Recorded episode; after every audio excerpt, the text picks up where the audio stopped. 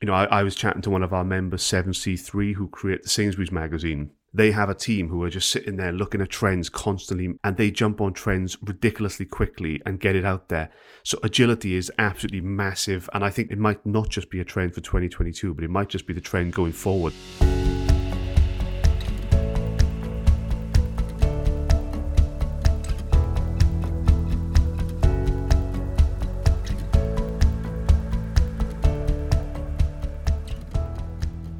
Hello, everybody, and welcome back to this first ensemble podcast of the new year. I'm Chris Sutcliffe.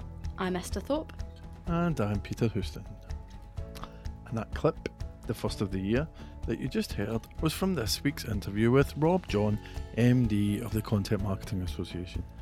The CMA is running a panel with some members at the publishing show, March 8th and 9th, as are we. And I spoke to Rob about the trends that might be covered in that panel, who the CMA's members are who will be part of it, and some of his favourite publisher focused content marketing examples. Nice chat. Fantastic. I'm sure that everybody's very excited to hear that. They'll also be excited to hear that as of this podcast, I have a very powerful new editing PC.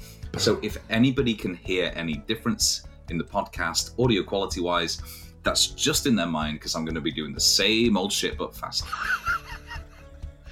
well, we've turned we've we've me up though, haven't we? we have. Okay.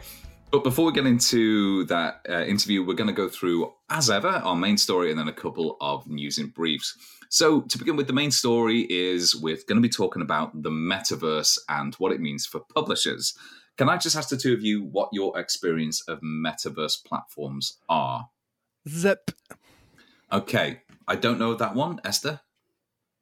There, there aren't any. So. well, no. Here's the thing: there are individual platforms which claim to be the metaverse. There is no unified metaverse yet. I saw a horrendous good lifestyle video today that claimed to be the metaverse from Facebook, but uh, I, yeah. Every oh that like, one. No, no, nobody has legs. Like, where is everybody's legs? That is okay. That one is horrific, and it's not representative of even the most like out there so iterations is, is of the, the metaverse I've ever been on. Yeah. Like Zuck playing games with his friends that he released just before Christmas representative. That was horrific. I don't want to be horrific. part of that either. Yeah. yeah. Well, here's the thing. Okay, so we can get into this because the, the big question for publishers. I've been doing a, a effectively all last week. I was doing a week long look at the metaverse for the drum. Written a piece for DCN about it as well. And the question is: Is there a place for publishers on there? And we've seen early examples of it. There's a newspaper, for instance, in Second Life. I don't know if the two of you knew about that. It's called the Second Life Inquirer. if you have Second Life, you can go and visit the newsroom on that the platform. Second Life what, what is Second Life? Second, oh my God, Peter. Esther is too exist? young to know about oh. Second Life. Yeah. Oh, yeah, absolutely. So Second Life was a very early iteration of the metaverse. It was it was exactly what it sounds like. You'd create an avatar of yourself, and you'd go in there. You could set up shops. You could you know interact with other people. You could interact with brands. You could be you know a human, uh, a frog, a dirigible, anything you wanted your avatar like, to appear as. It was a bit like Sims, but but kinda uh, yeah. You know, with real real people well, not with real people, but with avatar, with people being avatars. But see, this is a really interesting case study because for those of you who know what Second Life is, a lot of even at the time, I remember publishers making a big deal about the fact that they were they had extensions and they had footprints already in Second Life. It was going to be the future of it. They were going to have newsrooms in there. They were going to sell subscriptions. That obviously fell through. But the question now for publishers is: on the back of Web 2.0, when publishers got burned by their over reliance on platforms like Facebook and mainly Facebook, and also Facebook for a, th- a third time, is there a place for them in Web 3.0? What you mean Web 3.0 as defined by Facebook? A slash Meta, yeah, absolutely. But wait, but, no, so no, because Web 3.0 and the metaverse and virtual reality are, are, different. I think this is the thing people are conflating they are, yeah, yeah. lots and lots of different things together. One hundred percent. Web 3.0 is. That's what Zuck wants, right? Not no, no, no, no, no. He wants so Web 3.0 is talking about decentralization of the yeah. internet. So it's it's effectively people taking power back into the user's oh, hands, being able to sell stuff. It's not being reliant on yeah, any yeah. one platform. Zuckerberg actually wants the opposite. He wants Meta to be the default platform for this. That's why Esther, you saw that horrendous sales pitch for Facebook Horizon, which is just cringeworthy, as cringeworthy as their presentation before Christmas. Yeah. But so Reuters did a study. The Reuters Institute did a study, and they found that eight percent of news publishers currently say they intend to invest in metaverse products, which is so nebulous because nobody quite knows what the metaverse is at the moment. But let's let's assume it's a virtual world that Facebook create in order to sell mm-hmm. their Oculus headsets, which I think they're now calling something else. Oculus Quest. Headsets. There's, I mean, there's still a lot of confusion about whether, you know, will you be able to access this metaverse if you haven't got one of these headsets? Because the the sort of market the market penetration of these headsets is is tiny. It's tiny, yeah, yeah. And the only people in the foreseeable future that are going to be getting them are are rich Westerners. It's not a market that is accessible to sort of. I'm sure some rich people. Easterners that are also buying them. Japan's probably got loads of them. But here's the thing, though that that is absolutely a concern. Uh, it's not the only way to access the metaverse. A lot of the platforms like Decentraland and you know even the early ones like uh, Roblox and to some extent Fortnite Creative do not require you to have a VR headset. The mm. the vision of it that Meta slash Facebook is putting across does require you to have an Oculus Quest 2. Now I do have one of those because I'm an early adopter. I'm a nerd, so I got yeah, exactly. I mean, you also um, cover this stuff, so yeah, I expect. I, yeah, but... I, I, do, and but their pitch isn't convincing me either. The problem is the publishers have already started dipping their toes in this. Either you know we, we, we've spoken about what they're doing with NFTs, for instance which are a funding source which has been sort of like intrinsically linked with how the metaverse is going to fund itself and how creators in there are going to fund themselves. The problem is, I do you remember, God, it must have been like 2014, 2015. Emily Bell said that if there's money in it for publishers, they will just invest in Facebook. They will go all in on Facebook. She was obviously proven exactly correct. My worry is that Meta is going to throw so much money at publishers now that they're going to overextend themselves into this without any tangible ROI. Like now, video. Exactly like video, yeah. And um, social video and reels nothing, and nothing new under the sun, well, well, exactly. keeps playing out. I think this is different in in its the the actual underlying. I was going to use the word philosophy there. That's a bit high flown but the the ideas wrapped up in Web three are really really interesting. Mm-hmm. The problem is all the dickheads round about. You know, with the monkey, the monkey NFT, the oh, the NFT, yeah, NFT, Bored Ape NFTs, stuff, yeah, yeah, and uh, you know the shitcoin investment and all that stuff. It's just it's humanity ruining a really interesting idea. Mm actually publishers have been doing work in VR for at least the 10 years I've been working in the industry.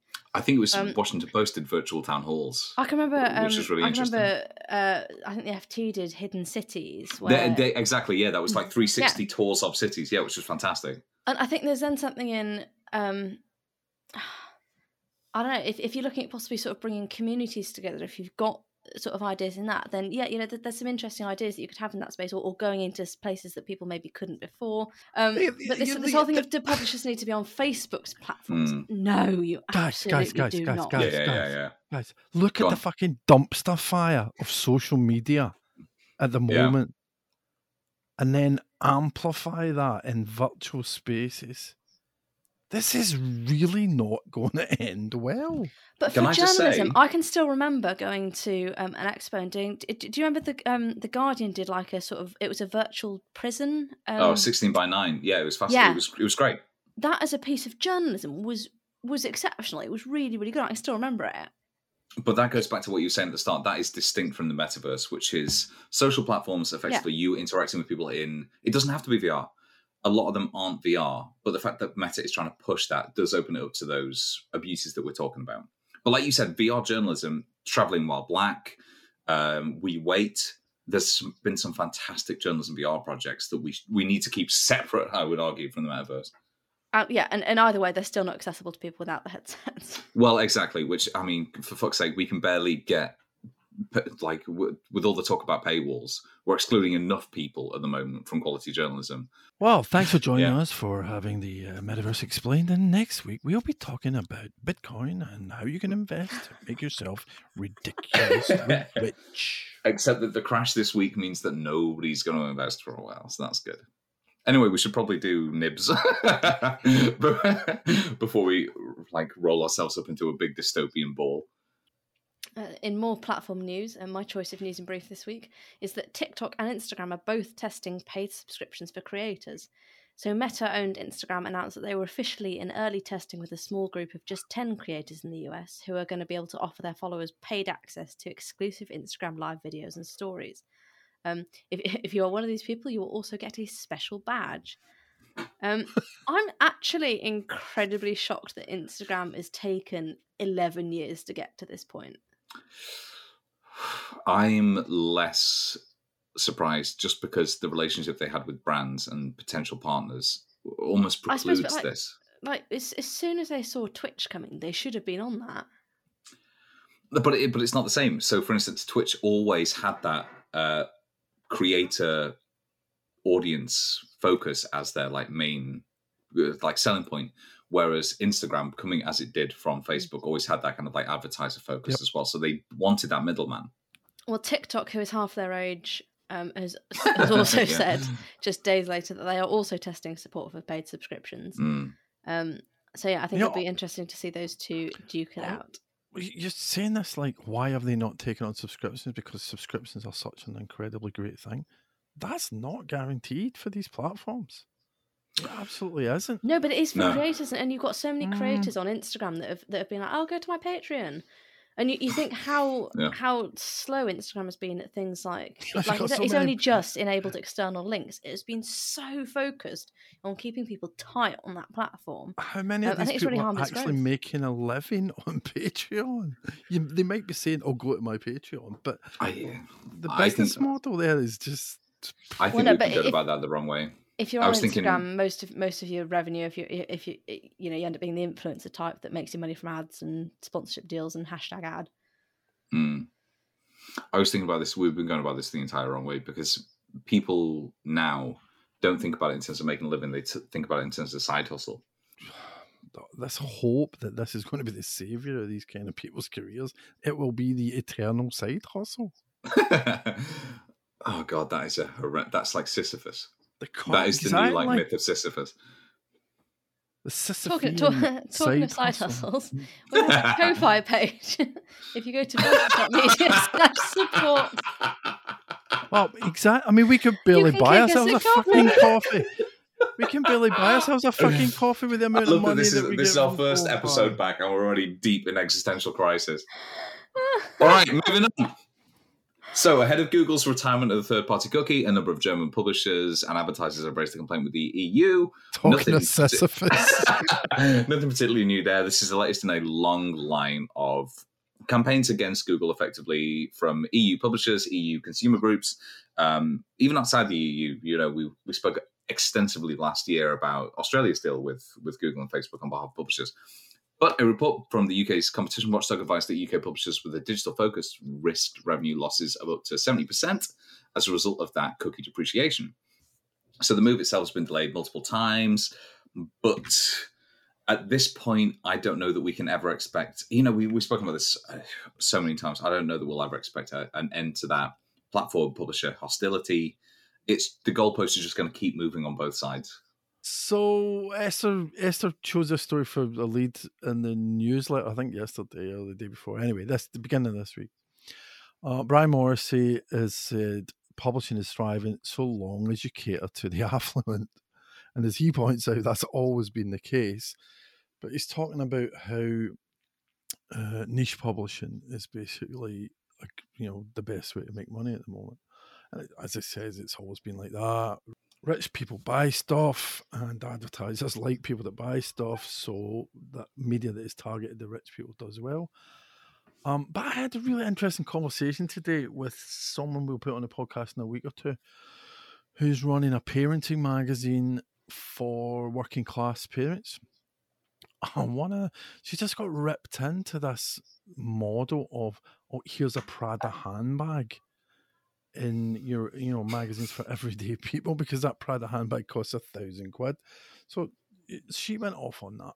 But the other thing that she was talking about is the people that are making these publications and that idea that working class people, as we have talked about before in the podcast, are not represented. Brian brought this up in the story. He said that um, when he was first looking for a job, eh, he basically bailed because he knew someone whose parents were going to pay the rent mm. got it, and the starting salary was just so so poor. So I think there's a whole bigger conversation here about yeah, is is it is it become media for the rich in terms of accessibility, but also in terms of the subject matter that ends up being covered. Did you see the story in the Times about the nanny? Oh God, yeah, that was ridiculous. We had to cut back on our like forty grand au pair yeah. in favor of like well, we had to we had to stop our full time. We have to. We are thinking that, that was that. This is in a piece that is supposedly about combat and rising energy and food bills. Um, and it was we're we're stopping having a full time nanny at forty grand because we're going to get a ten thousand pound a year au pair. Yeah, it's just like there's, there's two things going on there. One is utter utter cynicism because that's just feeding the outrage engine. Yeah, because hundred times more people that read that story were outraged by it than were thinking of getting an au pair. but the other one is the insensitivity of it, and only someone who comes from a certain economic background could publish a headline of that without realizing how many people they were going to offend.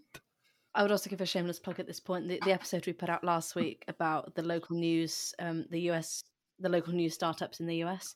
Um, each of them is serving sort of underserved communities, whether that be like immigrant communities or um, places in news deserts, or you know these sort of really small local communities that have never had mental health access, things like mm. that.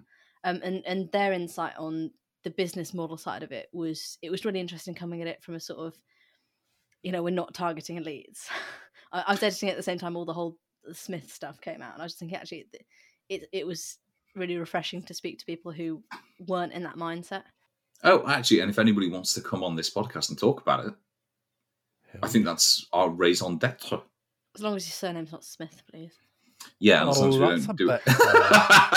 Uh, that's a bit elitist and exclusive. There's loads of people in this country called Smith. That's one of the most popular surnames in the country. You've just cut out of the podcast. But how many of them are, are launching a new uh, publishing company aimed at college-educated US readers? No, it was, it was glo- It was the two hundred. It was global. global oh well, well, fuck me then. I guess it's going to be fine.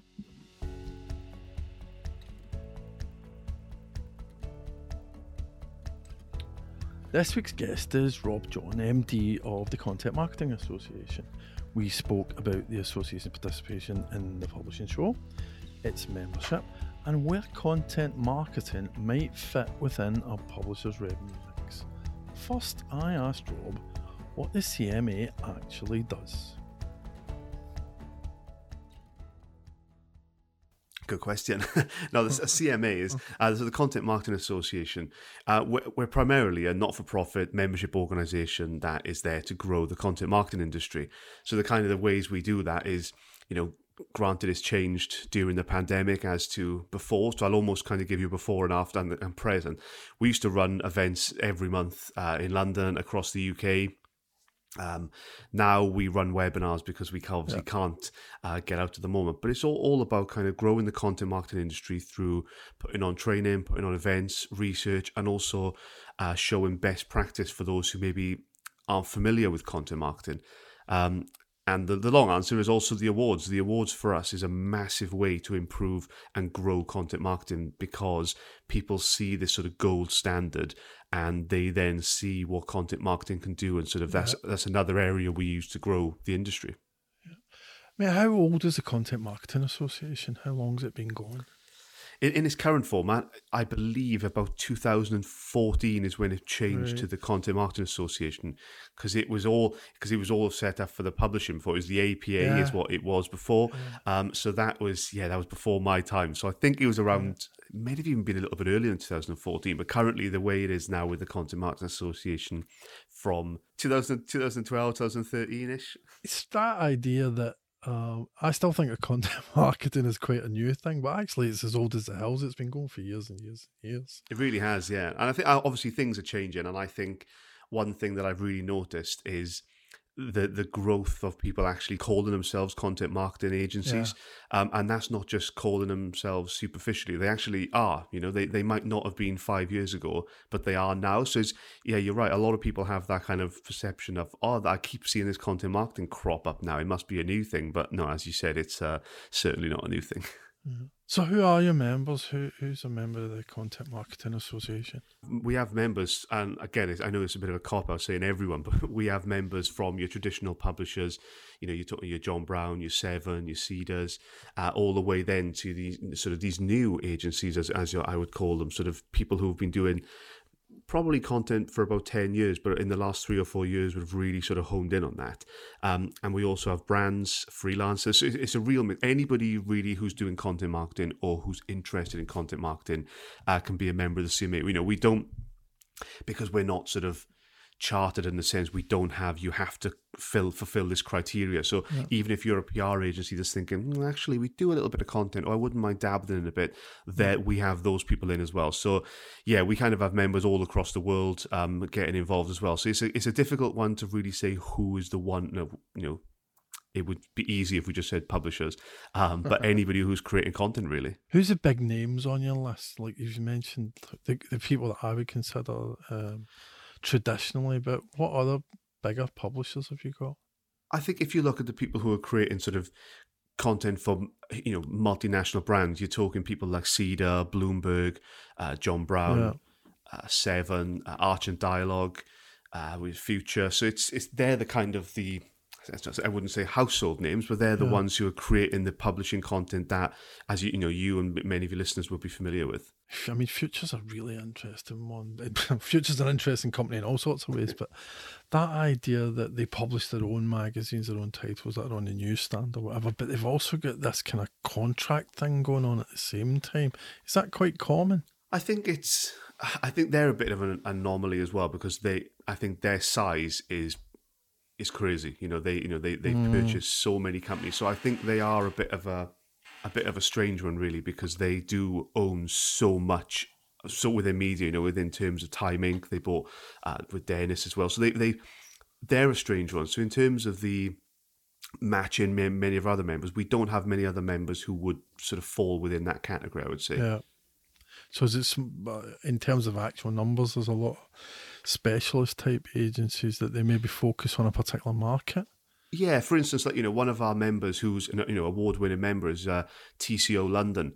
They create Huck oh, and yeah. Little White Lies, and yeah. you know they so they you know they they sell on the newsstand, but they create content for their uh, for their clients, as it were. Uh, because they're all about culture, you know that if you if you want something created in that culture space, they are the people to go to because they have their their publications and they're really rooted in that sector. I would say. Yeah, that idea of making really beautiful magazines and then leveraging that into that kind of content marketing, that, that's quite a common, well, common. It, it's it's a it's a sort of standard operating procedure. I, I remember White Light in Edinburgh, uh, who used to do Hot Rum Cow. Yeah. Um, and they used that as a way of getting into the drinks market. And yeah, I'd, uh, I'd forgot about uh, Huck and uh, Little White Lies doing content stuff. They did some brilliant stuff in the past. They, yeah, I mean, in the past they do some great stuff now. Last year they did it. They entered our awards and they did this amazing round of content with. Uh, I wasn't familiar with him before that, but a guy called DJ Barbecue. Um, and they they they were doing it with. Oh, I always get it. Um, I always Arberg the whiskey, but I always say it wrong. Um, oh, Ard- Ardbeg. Ardbeg, yeah, and they yeah, and they yeah. and they um they hired DJ Barbecue to create this wonderful content written like how to do, you know, uh, he he went out into the wilds of Scotland and he was cooking salmon on hot coals and he and it was beautifully shot. It was so on brand, and it was just great. And it it, it won in our awards last year, and it was just yeah, yeah superb. And and they could do that because they have all the contacts, they have all the knowledge of that sector as well. You know. So we're both involved in the publishing show, uh, 8th and 9th of March in London at Excel. What are you guys going to be doing at the publishing show? Well, we're just going to be happy to be there for a start because it's been a, it's been a couple of years since they've let since they've let us out. Um, yeah. So no, I think we're we're we're a media partner and really looking forward to it. It'll be the first time that we, as the CMA, have gone there uh, as partners as well. So it's something that the team and I are really looking forward to doing. And we're actually running a panel as well.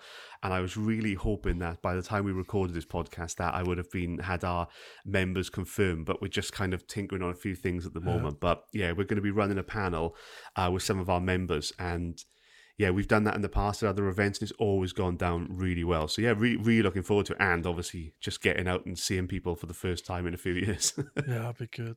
Uh, we're the same. We've got a panel, but we haven't confirmed the speakers yet either. So, what's this space? We're, su- we're we're super prepared, aren't we? You and I. Yeah. Well, I think we're actually a little bit ahead of the game for once, which is good. Um, what's the you know the I guess the sort of things you'd be talking about in that panel, but in general, what's the big trends in content marketing at the moment for for this year? I think, and I'll, say I'll say it, and I kind of I think the biggest trend right now is is agility. And I think following the pandemic, you know, we've had to change, not we as in the CMA, well, us as well, but I mean, everyone has had to change so frequently uh, the way and the, what people are searching for you know, and that and that doesn't matter you know whether you're a YouTuber looking to create ways of how you're going to fly to Malta during the pandemic, or a publisher who's tapping into sort of real world trends. Um, you know, I, I, was chatting to one of our members, Seven C Three, who create the Sainsbury's magazine, and right. they have a team who are just sitting there looking at trends constantly, social media monitoring, looking at the news, and they jump on trends ridiculously quickly and get it out there. So agility is absolutely massive, and I think it's you know it might be, it might not be a trend, it might not just be a trend for 2022, but it might just be the trend going forward that as attention spans kind of change and alter and get shorter, um, I think people are going to be looking to more what do I need right now and they're gonna and you're gonna have to be on that as a publisher. Mm. But I I also think as well people are searching out content more as well. You know, I, I'm not sure about you, maybe it was just the things I was searching for, but when COP was in Scotland, it was on the news all the time, and I saw so many brands, uh, you know, recording yeah. podcasts or features or creating content around it, and not just not just purpose washing, but you know, brands with mm. actual a, a reason to talk about it. And I think a lot of people were wondering what this is and searching for it. So if you're a brand in that space, you've kind of got to be creating content around these trends, which I think is going to be happening a lot more as people are, are, are, you know genuinely looking for what to look for on the internet. It's interesting, you know, if you compare well, compare what you've just described with Huck and that you know that whiskey content, yeah. and then what you just described was Seven, which is data led. That's a real. There's a really interesting mix there, isn't there? Where mm-hmm. one is just pure innovation, creativity, really brilliant ideas around a brand, and then the other one is this kind of consumer led, data driven stuff. As a as a kind of two ends of the the content marketing spectrum, I think that's really interesting and I don't think either either of those are easier or harder than the other. I think that's I think as you're right in pointing out, they're really just even within the same space. There are just two complete opposite ways of of getting involved. Whether yeah. it's like as you said, the long drawn out storyboards and all this kind of stuff, you know, location shots, um, and then you've got people then who are like, right, there's a trend that happened on the British Bake Off last night. Let's create two pages on that, and I think they both have their place, and they're both uh, something that happens a lot. You know. Yeah, well, it's almost like a new. It's almost like news, isn't it? You know, that yeah. kind of agility that you've talked about. It's like you've got to be on it, and social media, I guess, is driving so much of that. Yeah, and I think the big thing around, you know, it's no, it's no new term, but news jacking. You know, and I think a lot of our a lot of our newer members who sort of that you go on their websites they offer that as a service they're the people who are kind of as you said they're creating content around that so it's almost it's almost mixing sort of PR newsjacking and mm. creating content in a, in you know hyper fast. You know, we get entries into our awards and the you know although we give people 12 months you know the work is going to fall within 12 months we've had some entries which has been you know we jumped on this topic within like 3 days and within 3 weeks we'd had these incredible achievements and it's yeah it's, which is quite strange because obviously content marketing is a much slower burn. You know, it's it's all about engaging people. It's all about educating, um, it's taking people on a journey and looking to really change people's thoughts over a period of time, rather than bam, here's a bit of content, buy our stuff, which is you know it's just quite nice to mm. see when it actually does do that as well. I think it's interesting if you look at that, you know, if you take the kind of helicopter view of it, all these things fitting together, like social media, content marketing, straightforward newsstand publishing, web, whatever there's this continuous spectrum there, and I just wonder where do you think content marketing should sit in the kind of I don't know operational or revenue mix for a publisher? Yeah, well, I'll I'll, I'll take the easy out. Yeah, it depends. no, it, it, depends on the publisher. And I, you know, some of our members create published content that's monetized, whether that's through the cover price, subscriptions, ad space. You know, others then create content to improve the publication, and and not to say that one does the and the other doesn't, but you know, you're talking of you know, 7C3, for example, you know, they sell Sainsbury's magazine. Um, to you know, to continue the the conversation we were having about Huck, they sell a cover price, but they also have ad revenue. They also create content for their clients yeah. that sit within. So there, there's a real mix there. But in terms, so I think on the revenue mix, it really does depend on the size of the publication and, and obviously the goals within uh, within that. Uh, the I had uh, Andrew Hirsch, who was the ex chairman from the CMA, and he uh, ran John Brown uh, on my podcast, and he was telling me that when in the early days of his career, uh, Viz was making so much money that it covered the all the sort of passion projects and you know he then worked on all these sort of smaller content marketing publications but the goal wasn't really revenue because there was so much money coming in from their paid for magazines so they could kind of just treat these as and I really loved that because it was kind of that wasn't the goal for that those magazines he was talking about and I, I, believe out of one of those magazines, I'm pretty sure I got this right, but that's where Waitrose Food came from as well, one of those food magazines. So mm-hmm. just because he was not looking to it, it, the content marketing wasn't part of their revenue mix, or it was a small part. But in terms of operational, I think yeah, definitely the, you know, the job of a publisher, people, sorry, engage and educate people, and content marketing is great at doing that. Great at achieving engagement with an audience. So even if content marketing isn't a huge part of your revenue mix as a, as a sort of publisher, operationally it, it, it has to be. And, you know, especially going forward, more and more people are looking, you know, and I'm not going to talk about sort of the, the diminishing trust of ads or the diminishing eyeballs on um, long ads, but I mean, people actually search for content marketing and spend time reading and sort of engaging with content marketing. So I think that, yeah, it has to be part of your mix if you're a publisher.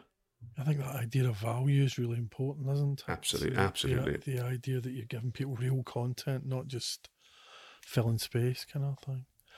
Do you find that with publishers, they tend to separate out their content marketing staff from their publication staff, or or is it all mixed up together? Or again, does that depend on the publisher?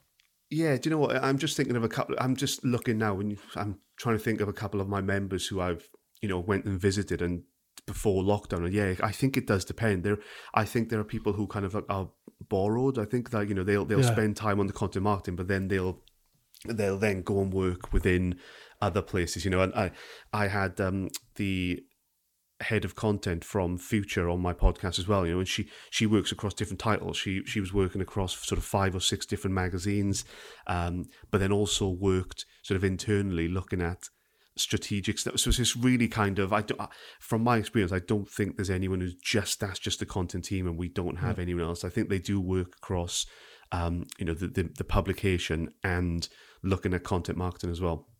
So that idea that content's content, if it's good for one's audience or if it's good for the audience, then it's it's good, then that's that's enough, really. Yeah, and it's it's hard as well because I you know I, I understand that some publications want to ring fence their you know they they're, they're creating revenue from sure. their magazine, so they can't exactly just give out. You know, you can't have a website if you've got a magazine all about cars you it's hard then to have a content marketing website which which gives all, a lot of that information away for, for free. So it's yeah. it's it, it is a, it is a difficult one, but I that's why I definitely think it has to be in the mix somewhere.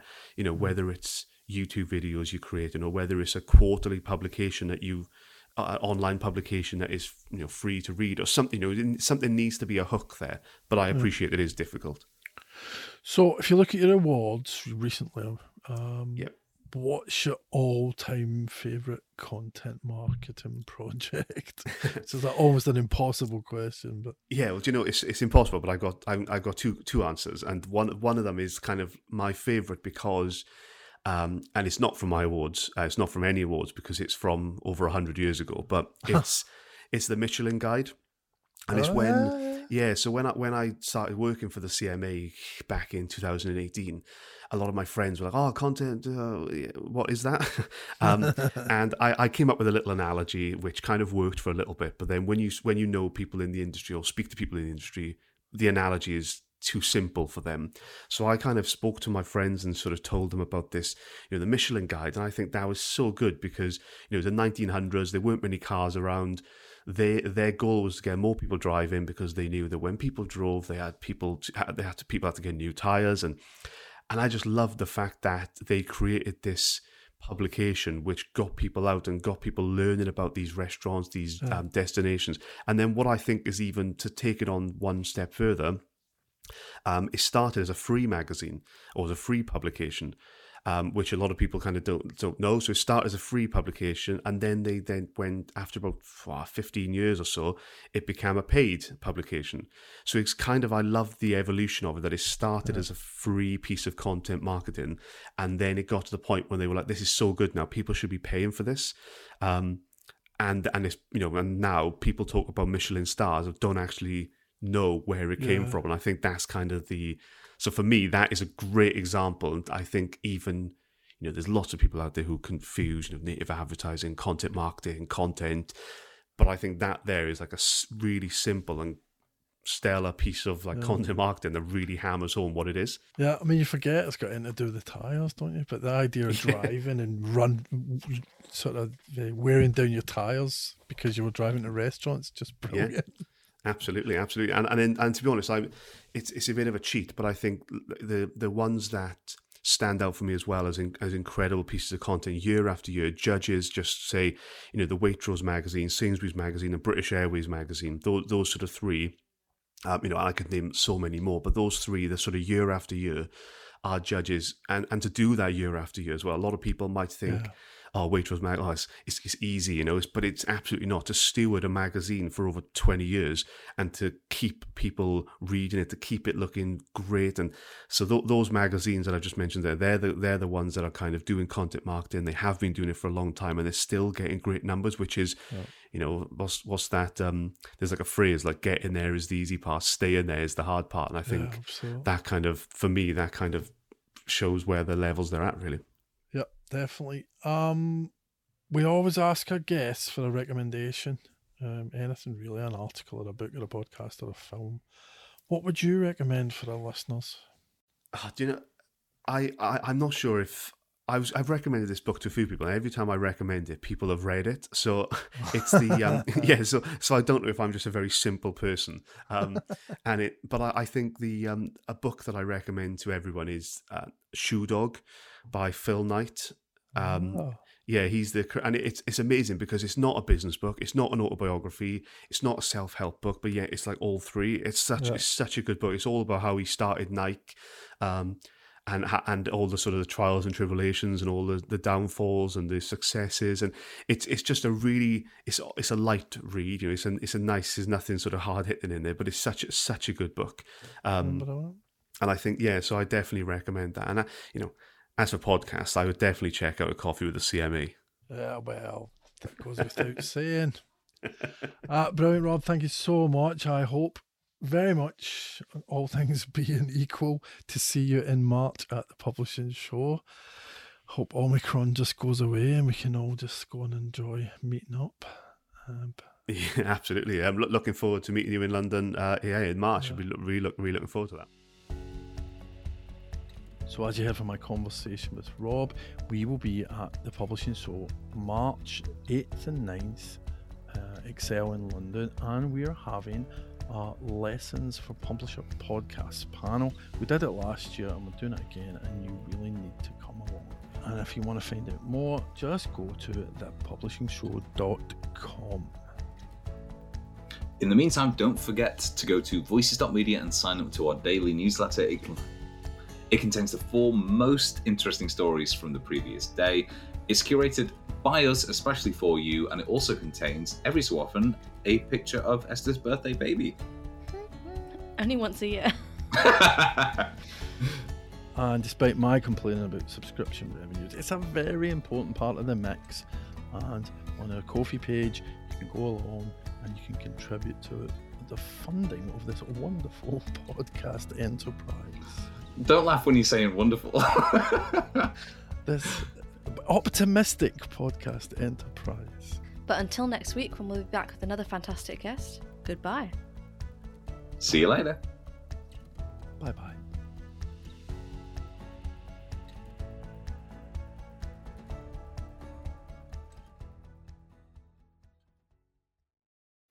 no, don't go to videovoices.com. God knows what's on that. Go to voices.media and find our little support button. Yeah, it's porn.